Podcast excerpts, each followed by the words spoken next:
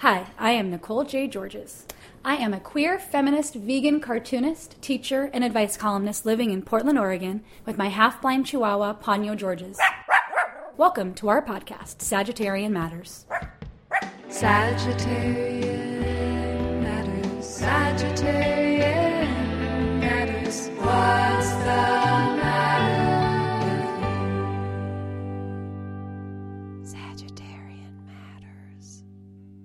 Today on Sagittarian Matters, advice on writing, sex moves, negotiating, and how to deal with whorephobic jerks with writer and feminist porn star Lorelei Lee. Stay tuned.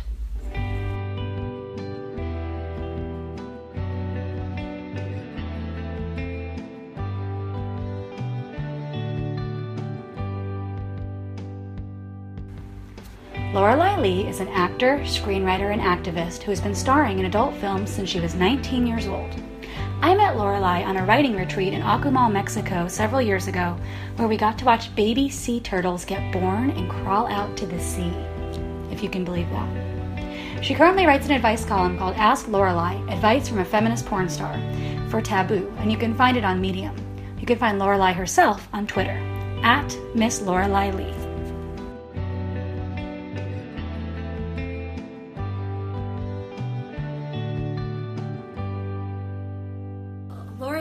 Welcome to the podcast. Thank you. It's so great to be on your podcast. Thanks for coming on the podcast. It's it's great to have you here. My producer is she's doing something else over there. She's doing something technical. Yeah, I'm sure she has a lot to do. She has a lot on her plate. She's getting the levels right. She's in the booth right now. She's like, turn that up, turn this down. Um, She seems like an excellent producer. so you and I know each other because we met on a writer's Yeah. retreat. Yeah. And you know what I was thinking about is that this might be like the five year anniversary of the last time you interviewed me. I think so. Oh, well, is the thing I interviewed you about last time still prevalent? Yes. Because we actually because we have an advice question about it, and I was like, oh, this is the exact same thing that we were talking about five years ago. I know. Isn't that crazy? But we- we'll get to that. Yeah. I'll I'll call that a teaser. Okay. But um, so we were in Mexico, and Yeah. we were writing. I was working on terrible edits, I think, for calling Dr. Laura. Now I'm working on edits for Fetch, which is my next graphic novel. Very exciting. What were you writing when you were there? I was working on a two things. One was a novel, and the other was a book of poems, which I have since finished the book of poems, uh, but not the novel. The novel's been put aside for now in favor of memoir writing. Oh, really? Yes. Oh, that's so exciting. Uh, yeah, exciting and scary, as I'm sure you know plenty about. Oh, that makes me so glad that we have a memoir question then. yeah, good. It's both exciting and scary. You have a new advice column. I do. It's a f- only a few months old, and I am answering people's questions about sex and bodies and relationships. Where is it? So I'm writing for actually, this is funny. It's a magazine that's an app.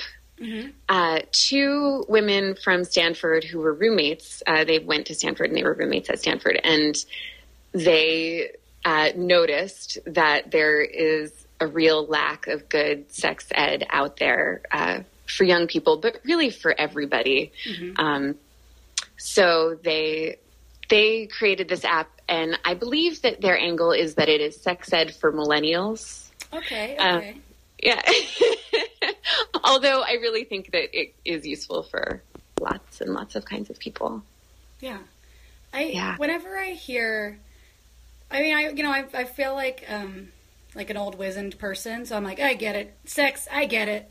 But Uh-huh. um, whenever I'm listening to a podcast or reading something that's people's questions about sex, sometimes there's angles or things that I hadn't that I would never even think about because it's Yeah. not my thing. Yeah, absolutely. Like when Right. straight people write into Savage Love, and then you read Yeah. your their questions, and you're like, whoa.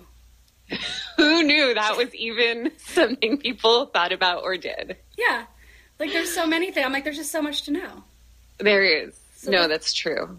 It is a big world of sex out there. Is there a theme to the questions so far? Yeah, you know, and I, it's interesting. these questions have this theme, but also in general, for 10 years, I've been getting questions from people or more. I um, used to volunteer at SFSI, San Francisco Sex Information, uh, and they do a sex educator training program, which I went through, and then um, give anonymous, non judgmental uh, sex advice online and with a hotline. And so I got a lot of questions there. I get people's emails. It's so much of, am I normal? Am I, is this thing about me strange? This thing that I desire, is it weird? So much of just, am I normal? Yeah. you know and it's a funny question to answer because um, what what do they mean by normal do they want to know that what they're doing is the same thing that the average person out there is doing or the majority of people are doing and then why is that important why mm-hmm. would that be important but i actually think for most people when they ask those kinds of questions I think they have a lot of fear about being rejected by a specific other. That's Not, you know, not that they, yeah, need to be the same as everybody else, but that they are worried about the one or two or five people that they want to be interested in them. I've thought. I think yeah, that kind of thing for me would stem from like, am I going to sick out this person who I have a crush on by saying this out loud? Can I say it to you and you tell me? Like, do I Yeah. just need to like go to like an island for eunuchs or something, or is Right, okay? totally. I mean, and the fact is that everybody is weird. Like, we're all super weird in ways that we just don't talk about. You know, I mean, that's, it's not actually weird. It's just that we don't talk about all the things we think are weird. Yeah, I don't know. Contribute, like, sharing our own weirdnesses, I think, contributes to a, a world where people will stop asking that question so much, hopefully. yeah. Yeah. Do you have other advice columns that you're a fan of? You know, I've definitely read Dan Savage and um, had liked some of it and disliked some of it. And um, there, I used to read the advice columns in the Guardian, uh, the SF Guardian. Uh, Annalee Newitz, I think, was wrote sort of like a geeky tech sex advice column or something. I think I might be getting this wrong, but I used to read, yeah, a few of those and like them, but I haven't read any lately. I don't know of any, yeah, recent ones. Oh, of course, though, Dear Abby's pretty great. Oh yeah, I haven't read Dear Abby for a long time. Since you know, it was like my heyday for advice was when I worked at a coffee shop where we got a newspaper every day, and so Oh, then yeah. I could read. I was so excited to read Dear Abby and Ann Landers Yes. together, and then they got replaced by Carolyn Hax, who was a little too no nonsense for me. Yeah, I I don't like it when people are um, super judgy or more direct than they need to be, maybe, or I don't know. There's just no sense in judging people who you're giving advice to. No, and I mean they're not. They're they may not answer your, or do your advice in the first place, but then if you sound, you know, very stern or judgmental to them, they might even put it in a drawer even more. Yeah, absolutely. I, and that is another thing I think that is really um, tough about writing an advice column is that sometimes I want to be like, this is my advice, but also ask lots of people. you know, it feels like a big responsibility, and it also feels like I shouldn't be the only source for some of these questions, especially the bigger questions. Well, that's the crazy thing when I'm listening. You know, I like all kinds of advice. So even like right wing misogyny, like just anyone, any advice, I love it. So then Yeah. you hear, I'll be listening to like Dr. Drew or something, who's Uh-huh. quite, you know, a huge grain of salt with him. But people will call, and it's a question they obviously need to go to the doctor like yesterday. Or Yeah. they'll be like, my dick fell off. What do you think, Dr. Drew? you know, it'll be like, I've had this thing lodged in this part of my body for a pretty long time and it's starting to smell and turn black. Like, what do you think? Oh, God. Oh, God. And you're like, I. I'm not a doctor, but I'm going to tell you what. Go to the. Do-. And they're like, they're like, they don't want to hear that. They're like, no, no, no. Can I just?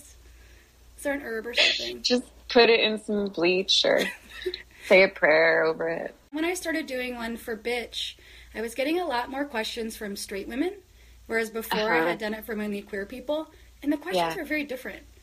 Um, Yeah. I don't know if I had a dream question that I wanted people to ask. I liked manners questions a lot. I Yeah. like manners.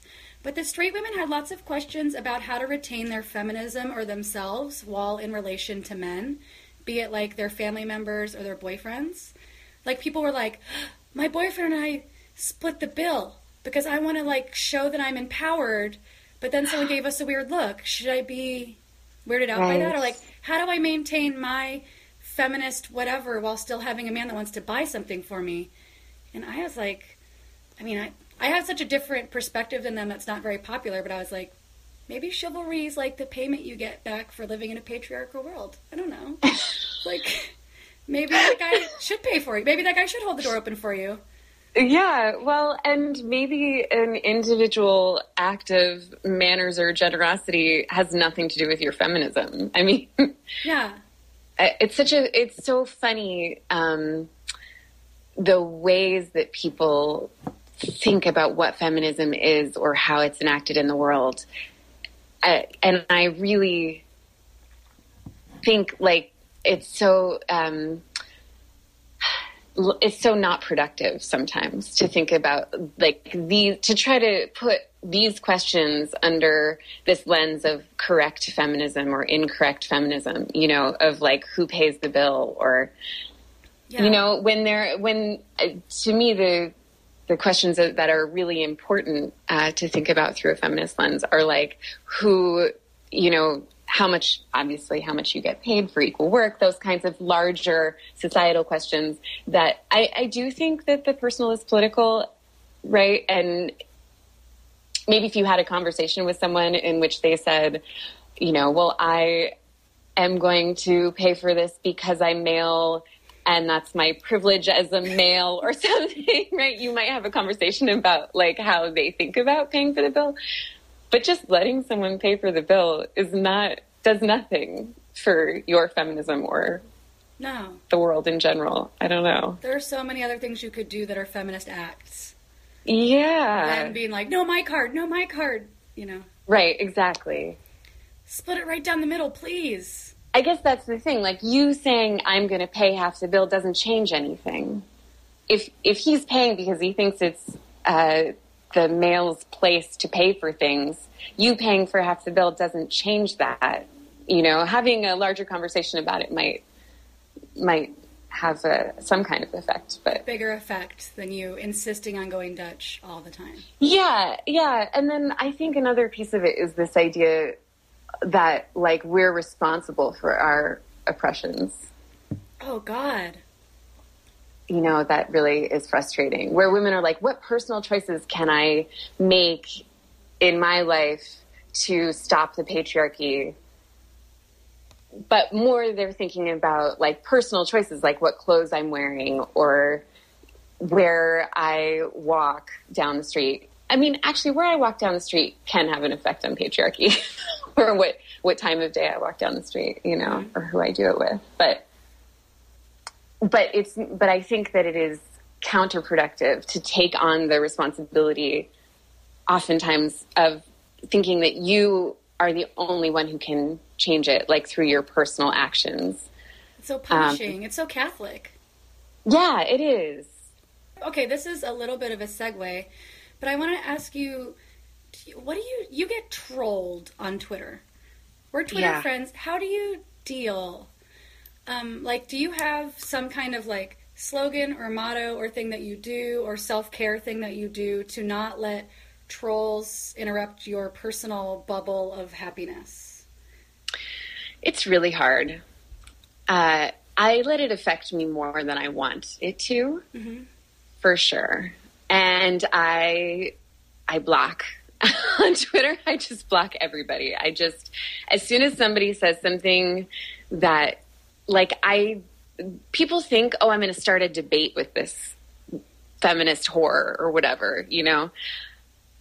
And I'm not I'm not interested in starting a debate with anyone on Twitter ever. And I will block that person even if they haven't directly insulted me. Because usually the way that they want to challenge an idea that I've written about is directly insulting already Yeah. because it's dismissive of anyone who would have that idea that trans people are people or that porn can be feminist or, you know, any Yeah. of these things.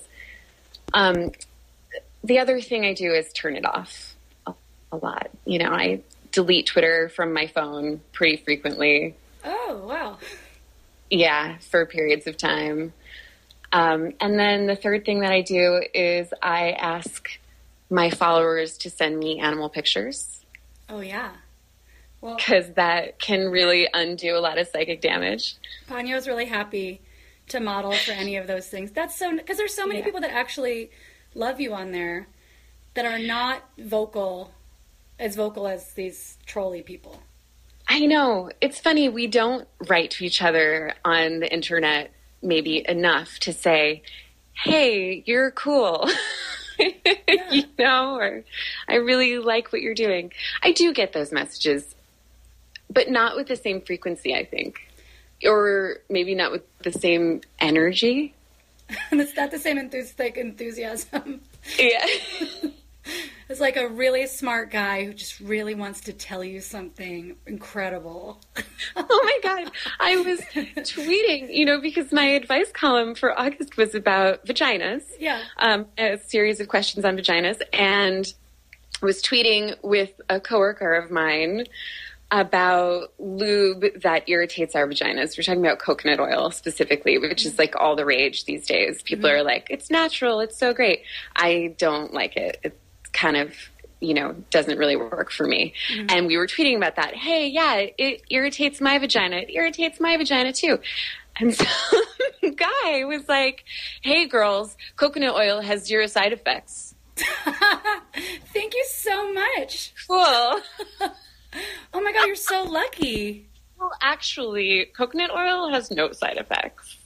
Like, thank you, thank you. I mean, mansplaining my vagina to me is really just the height of. That's incredible.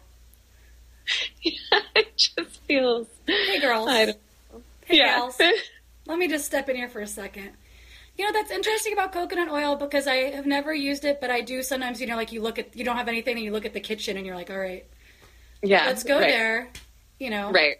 So then Yeah. I'm like, coconut oil, why not? And I mean, I think the problem with going to the kitchen is that a lot of the things in the kitchen that seem natural really will will bother people's genitals, um, and you won't know until you've tried it. I might just be totally tripping because I'm thinking of like having used almond oil before and been like, that's Yeah. a natural oil. Then, you know, I'm like, well, why not olive oil or canola oil? Like, I just, now I just feel like, it, like it's starting to sound like a potluck is happening and I'm like trying everything. I'm like, Yeah. why not Dijon mustard? It's wet. You know, It's slippery. I don't know. In that situation, it might be better just to work up some spit. Yeah. You're listening to Sagittarian Matters with Nicole Georges. Hey, Nicole. I've been dating my girlfriend for about a year and a half, and she's much more social than I am. Um, we end up hanging out with her friends probably two or three times a week, which is great, except for one of her friends uh, consistently makes passive aggressive comments about my job. I'm a stripper. Um, or just rude comments about sex work in general. And I don't know how to handle that. I don't know if I should just not go when everybody's hanging out or if I should address it directly. No one else is stepping in. Um, it's a longtime person in this group of friends, and they all basically just accept that without some sort of major intervention, she's not going to change her behavior. So, any advice from you about what I can do to get through this without looking like a total bitch myself, but also without being a doormat would be great. Thanks so much. Oh, it sucks. It's the worst, man. And I I say in those situations, if you know that you're the only sex worker in the room, you can protect yourself in whatever way feels best to you. Like don't worry about what other people think of you. If you feel like the best way to protect yourself in that situation is to not say anything, that's totally okay. You don't have to be the only sex worker in a room full of non sex workers explaining to them why those comments are not okay. Like, if that's just going to create more pain for you, you don't have to put yourself in that situation. It seems Um, unfortunate that this is this person's girlfriend's friend group. Yeah. Because I would be Yeah. like, how about I'm going to hang out with you. When you want to just have one on one time with me or like these nice friends, let me know. Yeah, and I would say to my girlfriend, if that, you know, if that is a friend who is valuable to them, like, they, your girlfriend can also step up and say something. You know, if you um, have had one on one, because oftentimes these conversations, right, about um, whorephobia and shame that is heaped upon us, um, they're more productive in a one on one situation anyway. So, and if you are dating someone who's important to you who is not standing up to those comments, like you might ask that person why they don't feel the need to say anything in that situation Yeah. you know it, it's to i think in that since that person if is only your girlfriend's friend and not someone that you are hanging out with on a one-on-one um, you know basis it's totally okay to pass that responsibility off. Uh, it's also okay to not hang out you know? Um, and it's also okay to be a bitch. Like it's also okay if you feel like the thing that's going to make you feel better is to stand up to that person and to just lay some facts down on a room full of people who are just listening to that shit. Like more power to you. I'll, i'm that person sometimes. Mm-hmm. You know it depends on the circumstance. And especially if i'm really fed up with it if it's been going on for a long time i have no qualms about standing up to a room full of people and being like, you know what, that's bullshit. Even it just, even sometimes if I'm too angry to be articulate and I'm just like, that is bullshit and you need to stop speaking that way in front of me. You know? That's so good. And then you're like, I'm dropping the mic. Goodbye. Yeah, and then I walk out of the room immediately. I'm like, okay, now I can't handle this anymore. You walk out there and Yeah, exactly. And then I think 17 other things I wish I had said. And then sometimes I write an article about it. that's perfect. Yeah. I think that's really valuable because I, I I walk around with like a certain like bitch phobia, like worrying, like oh, you know, because I have like a tone and you know I've been called a bitch, and so I just internalize like don't be a bitch, don't be a bitch. But sometimes it's appropriate and it's self protection and okay. And powerful women are always called bitches. I mean, that's just always the way. yeah, probably So, yeah, you know, let's let's let's take it back. I'm bitch on. Yeah. I'm ready. Wait, I have a question for you from me to you. Are you good at negotiating? Yes. Do you have tips? Because somebody just told I me that they were like, take a straight guy out to pizza and ask him how he negotiates. But I want to Yeah. Yeah, I've heard a lot of this idea, but here's the thing. Not all straight guys are good at negotiating. People think like, oh yeah, straight white guys, they have so much entitlement. They must be really good at asking for things for themselves. That's not always true. And so you have to pick the right person if you're going to go that route. But um, my advice is two things. One is to decide how much you want to do the thing that you're asking to be paid for. I mean, usually when we're talking negotiating, we're talking about being paid for something. Um, there are other forms of negotiation too, of course, um, like setting boundaries and relationships and that kind of thing, which I think is a different uh, pile of advice. But when you're asking for money, it's like really important for you to know how much your work is worth to you. Like, if you are broke and you're like, I don't know, I would do this for 75 bucks, but I'd really like 500. You need to know that in your mind so that when you are doing the negotiating, like you know what your bottom price is. You know that you're going to be totally comfortable just getting 75 bucks for it, right? Or if you are like, well, I guess I would, you know, I know they're going to want me to do this for $75, but I really will feel shitty at the end of the day if I take $75 for this you got to know that also. So going into it, like, you don't want to end up at the end in a situation where you feel bad.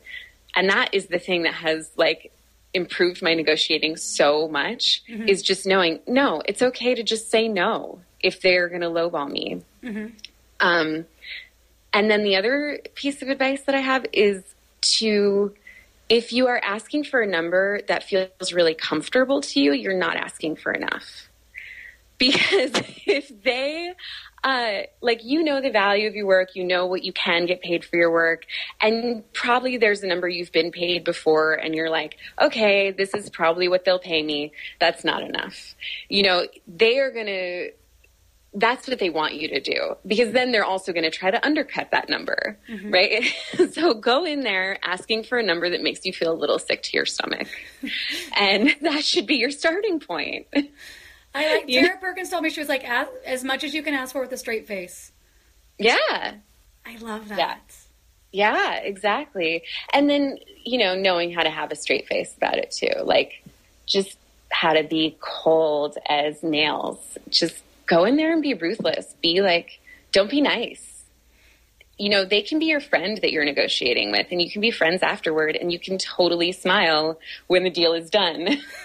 but, but and and part of not being nice is not equivocating. Like, don't explain why you're asking for that number unless they ask. Mm-hmm. And if they ask, it's good to have two or three brief points about why you're totally worth that much, right? But not a paragraph. Mm-hmm. You don't, if you are worth that much, you don't need to explain. You know I what that. I mean? I feel like that's a similar advice to like when you make a boundary, when you explain the boundary, you're starting to make it weaker. Yeah. Like you're putting Yeah. holes in it.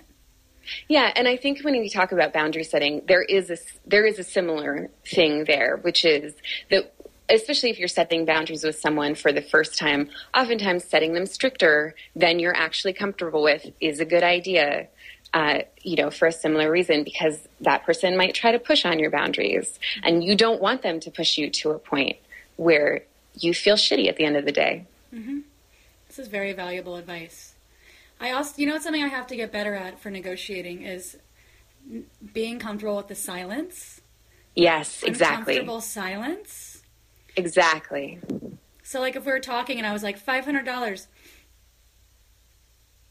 and then you left silence, I'd be like, come on, I'll take, I'll take $5. Just give me $5. Yeah. I'll do it for free. I'll pay you. I'll pay you. Like, I just, Yeah, yeah, and then the uh, yeah. I mean, I do you think if you want advice in negotiating, maybe not asking a straight white man, but asking a sex worker who's been doing it for a long time is a really good way to go. this is a good You way know? to go. Well, I just, I thought of it today because I got that advice about a straight man the other day. And I was like, I bet Lorelei has really good business advice. because you negotiate things all the time because you're in all Yeah. kinds of different roles Yeah, in your work.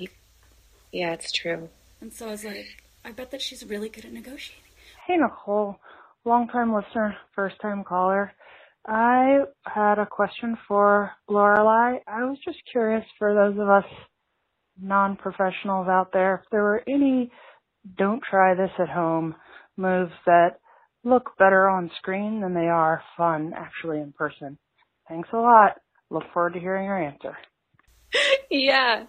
Um, I love this question. I I think that most of what is done on screen, like in porn movies, is not like the you don't want to mimic exactly. Like you almost never want to mimic exactly what you see on screen because everything we're doing is to create a show. So if you're at home and you're like with three people or you're like masturbating for your partner and there is an audience there who you want to perform for, yes, by all means imitate pornography.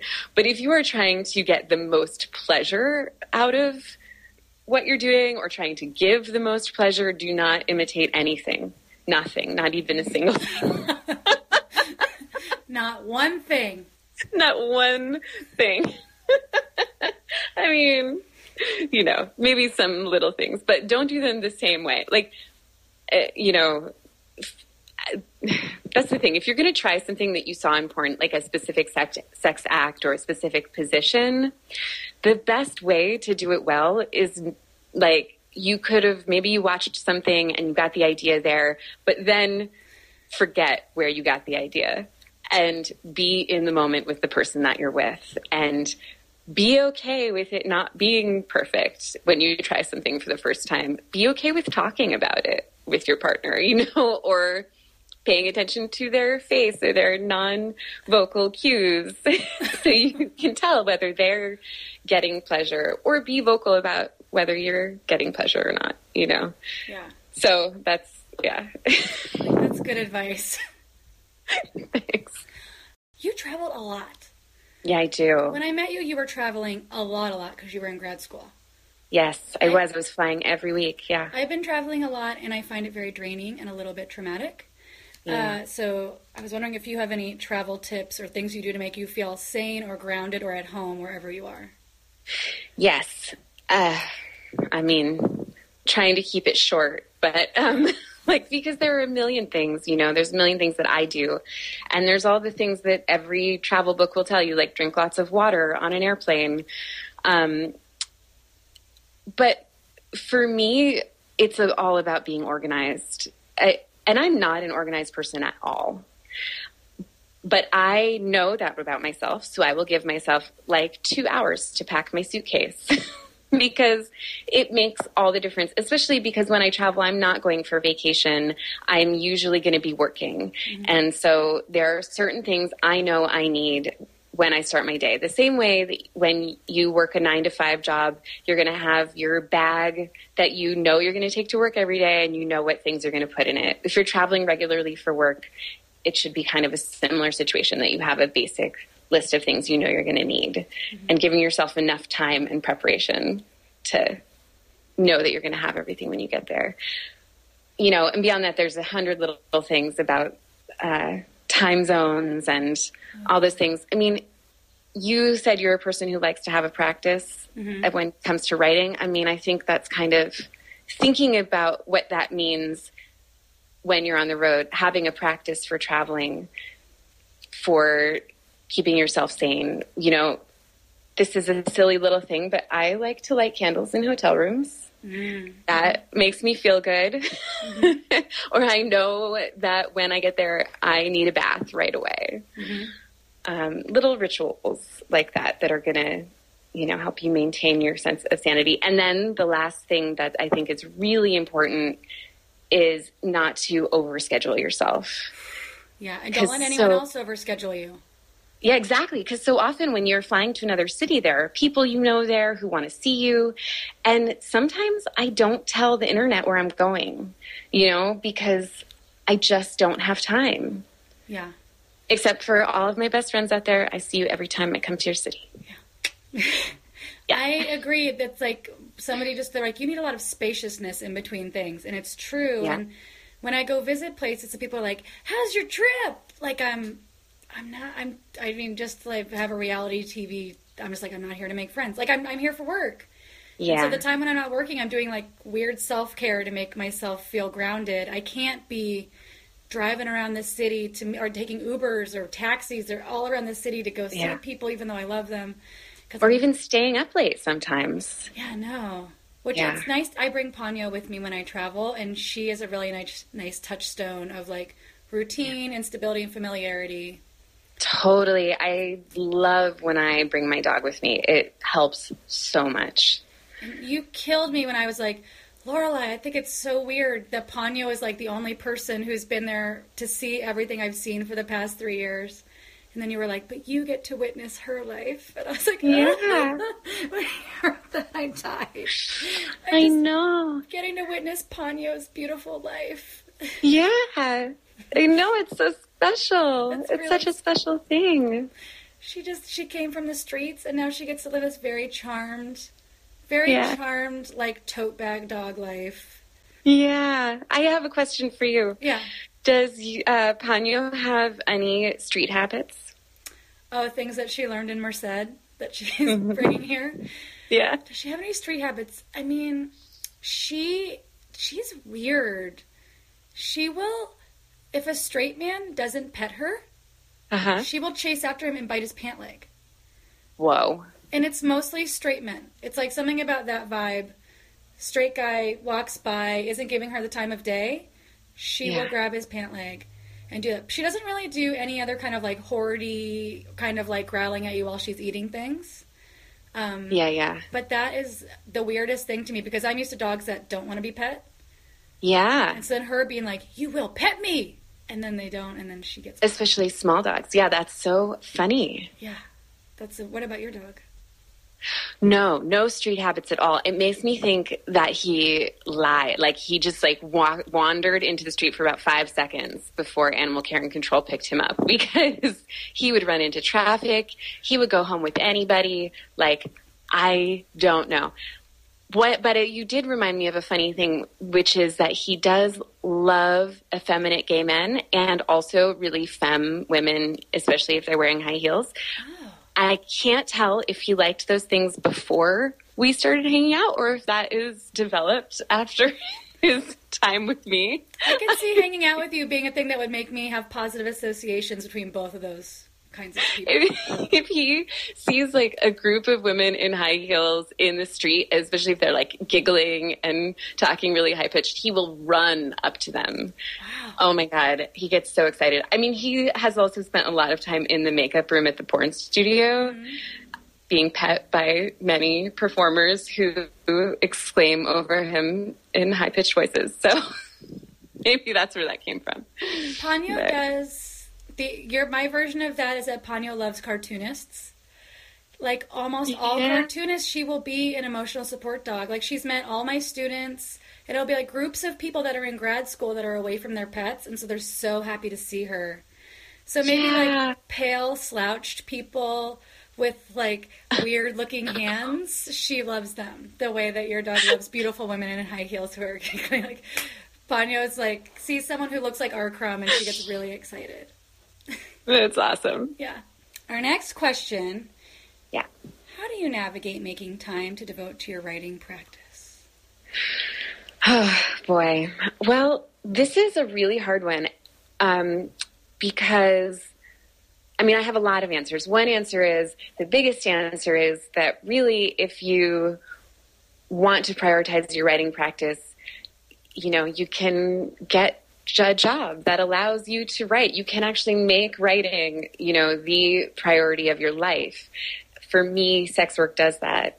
Um, for other people, if you write, if you best write in the morning, you know, work night shifts. if you uh, know that you want to be surrounded by books, some people work in bookstores, right, where they that aren't very busy. Of course, that kind of thing also means committing yourself to sometimes a lower income level.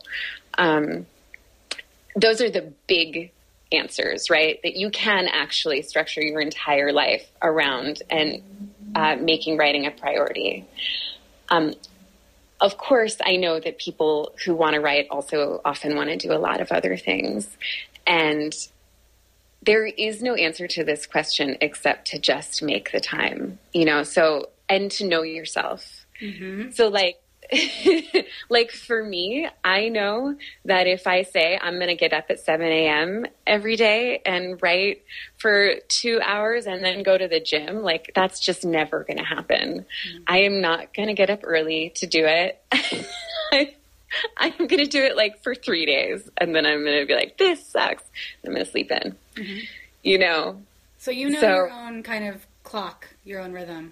Yeah, knowing your clock, knowing what works for you and what doesn't, knowing that um, that no matter what guru you turn to, like they their advice just might not work for you, and also knowing what writing tropes work against your writing practice, like you know the traditional one or the one that um, people grow up with a lot is this idea that writers have crazy lives and drink a lot and smoke cigarettes all night and then they just write in a fit of inspiration at three in the morning.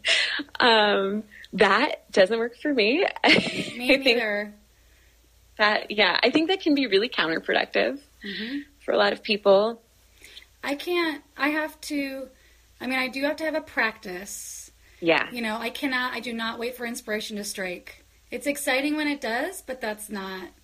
Yeah. You know, I have to just sit down and do stuff, and maybe I won't love all of it. Maybe it won't all see the light of day, but I was still doing it because I'm a writer, and that's what I do. I got to write. Yeah. Yeah, no, absolutely. And I think that is also a thing that um, is hard for people is sitting in front of sitting in front of your work Yeah. with, when you don't know how to start or return to it. Yeah. You know, just knowing that if you um, sit there long enough, you have to. You have to do it. even if you write about you're like i can't believe this is so stupid and this chair is hurting my butt and like here Yeah. i am and this is i mean like i just found a diary entry from the other day that was so funny that was like i am listening to the sound of the oil heater and the dog in the backyard. I'm wearing a giant pad. I'm super angry because seven people aren't texting me back at the same time. And at the time that felt like nothing. That felt like i'm just writing to write. But looking back it's so funny and weird think about yeah. like it's such a specific moment, specific place and time, season, cycle, Yeah. moment, everything. Yeah. And also the fact that you're including those specific details, which is what we talk about all the time in writing class, right? Yeah. That you're wearing a giant pad and there are seven people who you want to text you back. Like there's not five people, there's seven people. That's really specific. Yeah, and it's So- not just like I'm being visited by my monthly cycle. It's like I'm basically wearing like an adult diaper, Right. just being exactly. angry by myself in my room. Yeah. and the sound of the heater. I mean, yeah, that's a lot of information that you packed in yeah. It's that I- non-writing writing. well, I do a Lynda Barry writing exercise with my students, and then I do it with myself. That's like a diary, but it's a diary where you are you're you're not putting your feelings into it because your feelings are just a little bit garbage. As far as like when you go back to look at a time, you know, like I was sad. You're like, well, that doesn't tell me anything. Yeah. That doesn't bring me into an image. So I try Yeah. to like list the things that I saw that day and did that day, and something I overheard that day, and then I can Yeah. draw one thing. But it helps me practice noticing and writing those tiny, tiny things. which is so important. And the feelings are going to be there. Like Yes. you don't have to write the feelings. You never have to write the feelings because they're going to be there no matter what. That's really valuable writing advice. It's just like try with as little as you possibly can and just see how that goes. Yeah. And then add more. But I always end up overwriting and then I have to white out. How do you write and share with the world terrible truths about people you love and don't want to hurt? My Yeah. answer is I keep the focus on myself. So I remember that I'm here to tell my story from my perspective. I'm not here to hurt anyone else or make a slam book or use my platform to hurt anybody. Yeah. I'm just here to tell my story as it happened. And then for me, I'll, I disguise people. I'll make composite characters. I'll change their details because the emotional truth of my story is the thing that people are there to read, not for me to be like, "What an asshole" or something.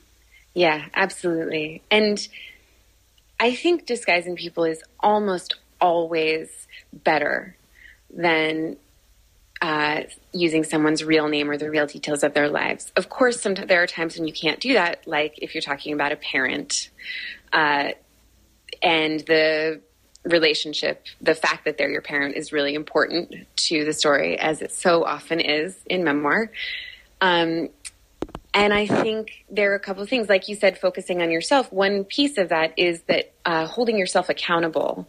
Like when you're remembering a situation, so often your feelings will dominate the narrative in your own head, and you'll want to say, This was their fault, and this was about everything that they did. And something that is really valuable, even in the process of memoir writing, and even for yourself as a writer, can be this process of reevaluating the situation, recognizing what your own actions were, turning yourself, in fact, into a character who is equally responsible for the narrative, really. Yeah. I mean, I can't remember who said, like, if you end up the hero of your own story, you did it wrong. Like, if you end up looking perfect and heroic, then you need to go back because you just did it wrong. Yeah. Which Yeah. is sometimes hard because you'll write something and you're like, this is the story I tell people. And then you have to look back and be like, what part of this story makes me super uncomfortable that I don't want to write? Yeah.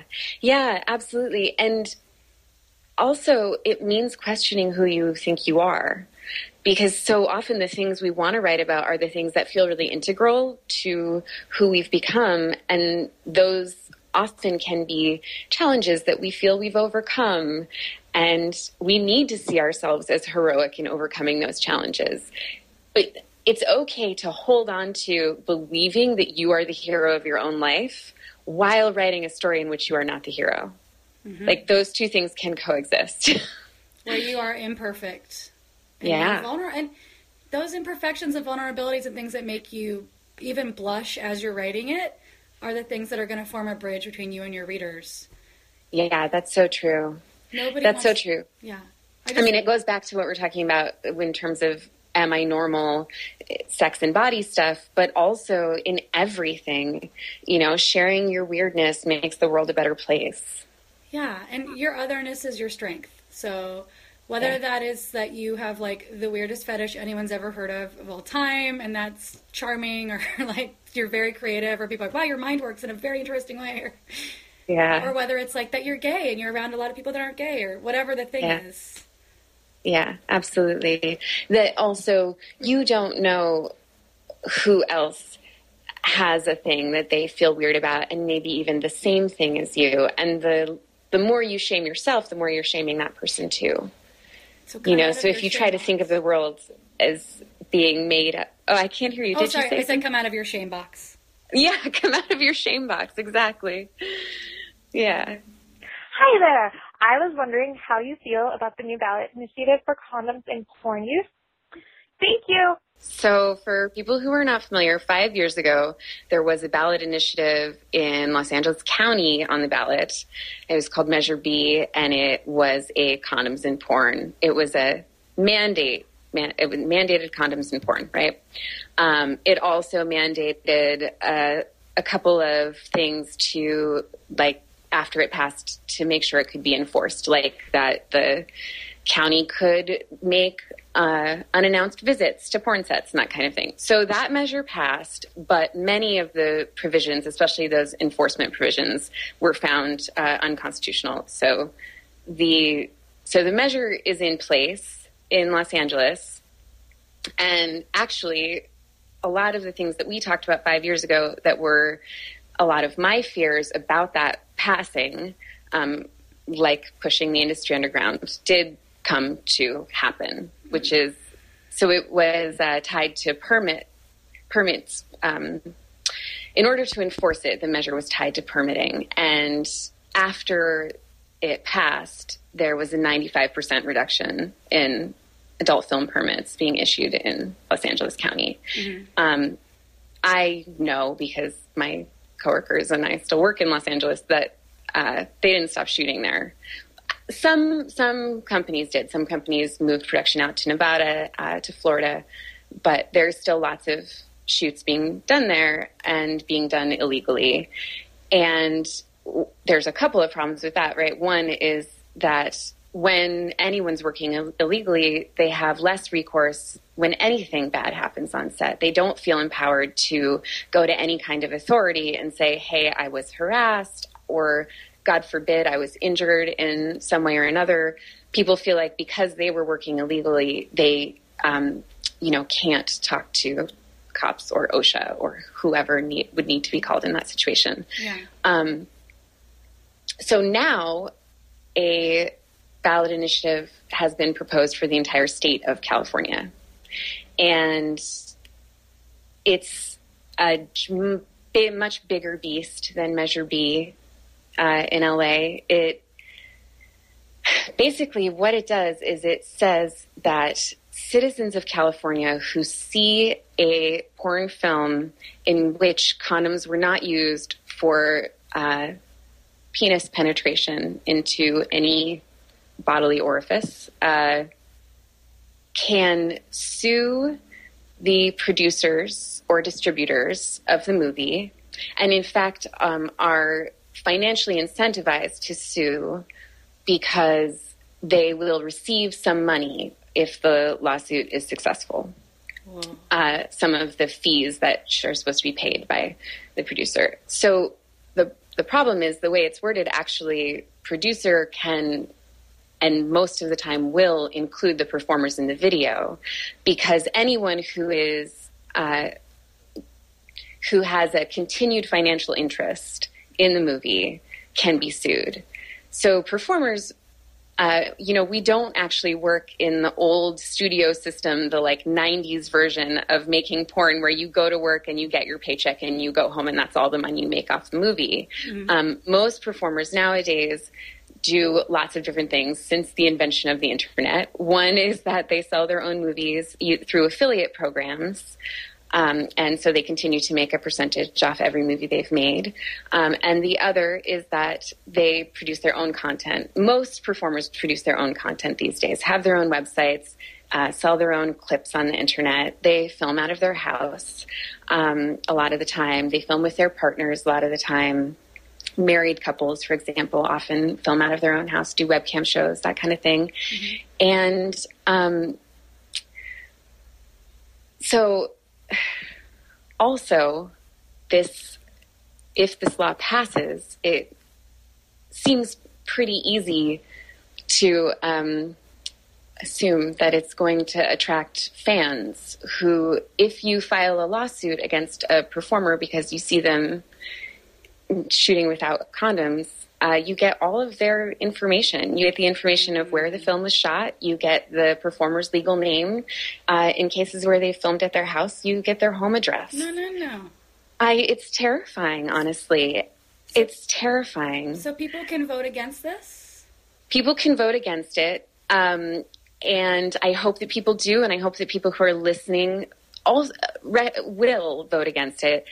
I mean, the other thing that's really important to recognize is that these initiatives are called the like safer sex and adult film initiatives, but performers have a whole bunch of different safety measures that we take um, before performing. So condoms are actually the, in my belief, in the belief of many of my coworkers, are not the most effective or the only effective way to protect ourselves on set. Some performers use condoms, some performers don't want to. Um, one reason that performers don't want to use condoms is that they found that condoms cause something we call condom rash, uh, which is an irritation um, that can actually increase your chance of getting an STI if the condom breaks, for example. Because if you have irritated skin, you have tiny holes in your skin. Um, so that's one reason that performers don't like to use them. We also have a very strict testing protocol, which was very strict five years ago. It's actually even stricter now. Uh, we use the top of the line HIV test. It's the same HIV test that's used in blood banks. Um, most of the time, if you go to your doctor's office to get an HIV test, you have to wait three to six months for a positive result. This gives a positive result in seven to 10 days after an exposure. Um, and we get tested uh, every 14 days or fewer. So, So, so this, this bill episode- isn't here to save you. You're not like, please, Yeah. please, someone, please. You're like, Exactly. we got this. We had this. Who's sponsoring this? Um, the AIDS Healthcare Foundation is sponsoring this bill, and they are also the same ones who are opposed to PrEP. I mean, if anyone is following the latest advances in HIV care and prevention, um, you will know that uh, the AIDS Healthcare Foundation has many policies that are in direct opposition to the majority of AIDS and HIV nonprofits out there. I don't. Uh, they've made condoms in porn their uh, mission for I, like ten years, and I don't know why. What, like, what is the, like, what do they get out of that? Like, what? Anyway. I don't know, and it really makes me sad. They have a lot of money that they could spend on actually helping people who are at risk for HIV. The you know the protocol that I just mentioned, the testing protocol, over ten years there has not been a HIV transmission on set use on a set that uses the testing protocol. So I so we are not the people who need their attention. There's a lot of people that do. yeah, exactly, exactly. I'm sorry that that passed five years ago. Was Yeah. I am too. Um, yeah, yeah, and I, I, I hope that people will vote against. It's Proposition 60 That's is what I was the yeah the one that's on the ballot in California. Um, When is that coming up? November. Okay. It'll be the same ballot as the presidential election, which is kind of crazy. Oh. I don't know what effect that will have. but we, there should be a high voter turnout, which is interesting. But I mean, I have to tell you, I don't have a lot of faith. I'm really scared. I think a lot of voters just read the title and nothing else. Yeah. But I mean, and if this, if I have any other thing to say about it, it's read the fine print on all of those initiatives because things that sound uh, benign might not be. That could have a huge effect on so many people. Yeah. Okay, how can people find you, or what? What do you want people to? So people are going to vote no on Prop 60 in California. Yes. And um, people can find me on Twitter. People can email me. My uh, email address is on Twitter at Miss Lorelei Lee is my Twitter account. I formerly had another Twitter account that was X-rated. I don't use that one anymore.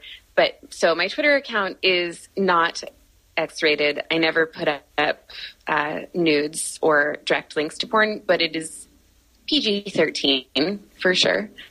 Um, and uh, if people want to ask more advice, uh, they should they can email me. They should also um, check out the app. It's free to download the Taboo app. With I don't think I said the name No. before of the magazine and app. It's called Taboo. Um, and it's actually a little bit hard to find. Uh, it's only for iPhone right now, or it's on Medium. Um, the all the articles are on Medium, but you have to search for taboo sex ed. Great. If you just search taboo, you find a lot of other different things. I'm really happy that you're out there giving sex advice because I, I mean, I'm really appreciative for all the work that he does, but I feel like there need to be alternatives to Dan Savage, who is like the number one sex advisor, and I just feel like Yeah. there's different perspectives, and it's Yeah. valuable. I'm all about there being more and more perspectives in the world. That seems really important. Well, thank you for coming on the podcast. Oh my God, what's your sign? Pisces. Great, great. I, you're, I don't. I think you're the second Pisces we've had on the show. So Wow, only the second. That seems like not enough. I know we need more. Well, I mean, we have like a lot of Aquarians and Capricorns. Yeah. But not as many Yeah. Pisces as I would like. So. Thanks, Okay. Thanks for coming on Sagittarian Matters. I'm so happy I could give the Pisces perspective today.